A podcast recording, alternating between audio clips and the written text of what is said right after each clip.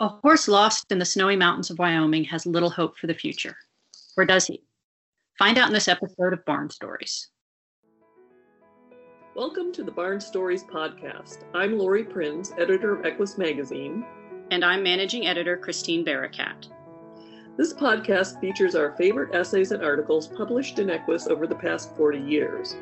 Although Equus is known for articles on horse care and veterinary research, our editorial mission has always been guided by the bond that exists between horses and people. And each issue has featured a real life story that celebrates how horses enrich our lives and touch our hearts. We've searched our archives, chosen the stories that resonated with our readers, and given them new life in this audio format. Longtime subscribers may recognize some of their favorite pieces.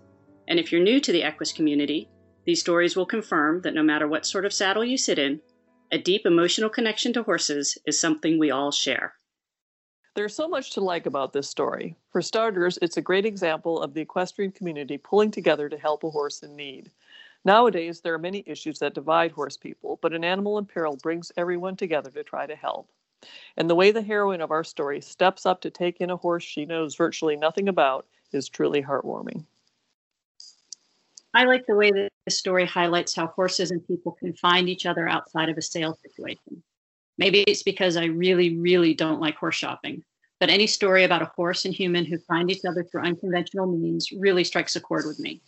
And Regalo, the horse in this story, took a very unusual path to find his home. There are many other ways this story is a standout, but we will let you discover them on your own. Let's listen to Pure Gold, written by Wendy Haas and read by Taylor Autumn.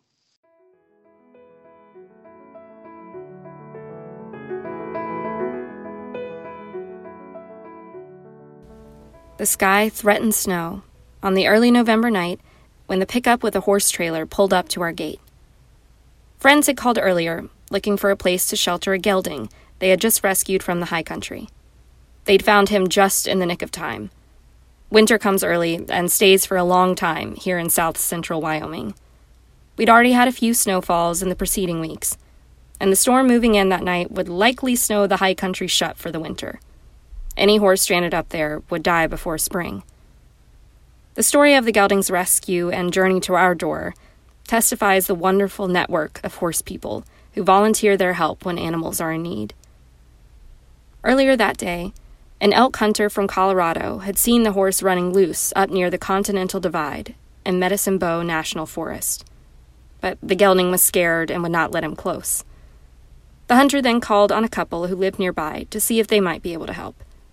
After a series of phone calls, Greg, an experienced horseman, farrier, an all around good guy, loaded up his seasoned cow horse and embarked on the three hour drive up to the winding gravel road into the high country. Precious little daylight remained by the time Greg arrived in the area where the horse had last been seen. Fortunately, it only took a few minutes to capture the wayward animal.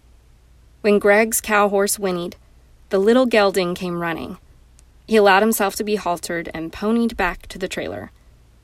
And now he was here. I was surprised to see what the flashlight revealed as Greg led the horse to the pen. He was a fine boned, dappled palomino with flowing white mane and tail and high set arching neck. Obviously not a paint or quarter horse, the breeds of choice in this area. Nor did he look like any of the Missouri foxtrotters or Tennessee walkers my husband and I have owned but he did appear to be gaited. We settled him into the pen with plenty of fresh water and hay and headed home out of the worsening weather. Over the next few days, we notified the brand inspector, and I started searching for the horse's owner. I work for the Forest Service, and I remembered that an email about a lost Palomino had been circulating a few weeks earlier, so I assumed he'd be returned home quickly. Unfortunately, through a miscommunication among the office staff, the contact information had been deleted only days before the horse was found. I called other Forest Service offices in the area, but none had reports of a missing Palomino. Nor had the lost horse been reported to the local police or sheriff's office, the brand inspector, or the local feed stores. I decided to try a found notice in newspapers in Cheyenne, Casper, and Rawlins. In the meantime, my husband and I began to get acquainted with the horse as we fed him and cleaned his pen every day. He seemed to float as he moved around, and as he picked up speed, he lifted his front legs really high. I had a feeling he might be a Peruvian Paso. He had a few small issues. He was a little underweight and had a small cut on his chest that was healing well. A white spot right on the top of his high withers likely indicated an ill fitting saddle at some time in his past. In addition, he seemed to place his front feet a bit gingerly at times, but overall, he seemed healthy. His mental state was a very different story. It's only natural you want what's best for your horse. Wholesome blends from Tribute Superior Equine Nutrition combine specially selected whole seeds and vegetables with a premium level of balanced nutrition. Crafted using the safest manufacturing practices, Wholesome Blends feeds are 100% soy free with no added iron. For a buy three, get one free coupon, visit tributeequinenutrition.com. He became tense whenever we approached, and would tremble or flinch when touched. When haltered, he would lead and tie obediently, but he remained wary and nervous. After a week or so, my newspaper ad brought results. A woman who had seen it thought the horse belonged to her relative in a Wyoming town about 200 miles away. She gave me his phone number, and when I reached him, he described perfectly the horse that was in my corral. The details were not clear to me, but apparently the little horse had gotten lost during an elk hunting trip. The man said he bought the gelding just a few months earlier for less than a thousand dollars, and didn't think it would be worth the cost of coming to get him. I told him I would check to see if anyone in my area was interested in buying the horse and get back to him. Deep down, however, I knew the little horse wouldn't be returning to Wyoming. I notified everyone who'd been involved in the Palomino's rescue that he was for sale, hoping someone would want him. No takers. Some friends just weren't in a position to add another horse to their herd, and others were understandably unwilling to purchase a horse about which so little was known. He was no youngster. The owner said he was 12 years old, and it was possible he wasn't sound. So, what to do with this nervous little gelding? It looked like his fate rested with my husband and me. Before deciding how much to offer the owner, we needed to know if the Palomino gelding was safe to ride. His tense demeanor when handled made us hesitant to try. We've become more breakable as we've entered our mid 50s, and bronc riding is not one of our equestrian pursuits. Greg came to the rescue again and graciously agreed to try the horse in our round pen. He haltered him and led him around a little, stroked him, then draped the lead rope over his arm and went to put the saddle on. The gelding's feet stayed rooted in place, but he crouched his hindquarters so low that he almost sat down. It looked like he was bracing for something he thought was going to be very painful. The test ride was encouraging. If the horse was not sound, it wasn't obvious when he was ridden in the sandy pen. We'd investigate further on another day but I wanted to know one more thing before committing to buying this horse. How would he get along with our mare and two geldings? Our horses had been visiting with the newcomer over the corral fence for the past week and a half, so I assumed their formal introduction would not be too aggressive. I decided to turn the Palomino out into the pasture.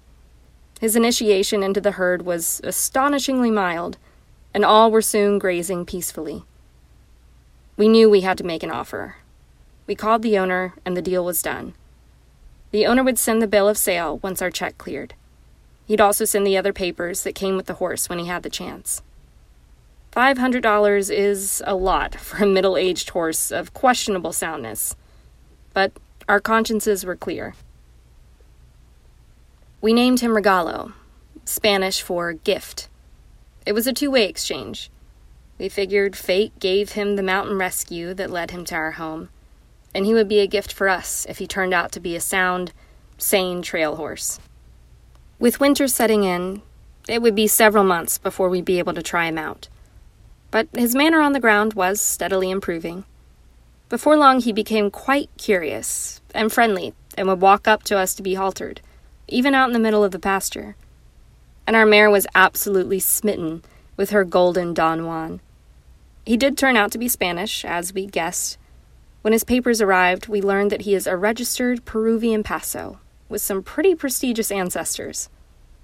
We had our veterinarian come out to look Regalo over, and in his opinion, the Palomino's feet showed signs of a previous laminitis episode. Judging by the hoof growth since, the veterinarian guessed that it happened around the time he was lost on the rocky slopes and ridges of the Sierra Madre. But we were delighted when the x rays showed that there had been no coffin bone rotation. The alignment looked perfect. Perhaps being on that snowy mountain on short feed had actually helped him recover more quickly and fully from the laminitis. Still, we knew we'd always have to take precautions to prevent a reoccurrence, and the gelding would likely never be able to be turned out on green pastures. On a rare warm day in March, we took Regalo out for a short trial at a sandy, sagebrush site near town. He moved out smoothly and sure footedly through the brush, a pleasure to ride. We still don't know how well he'll do on more arduous trails, but we sure like his beautiful, gliding gait, his regal good looks, and gentle nature.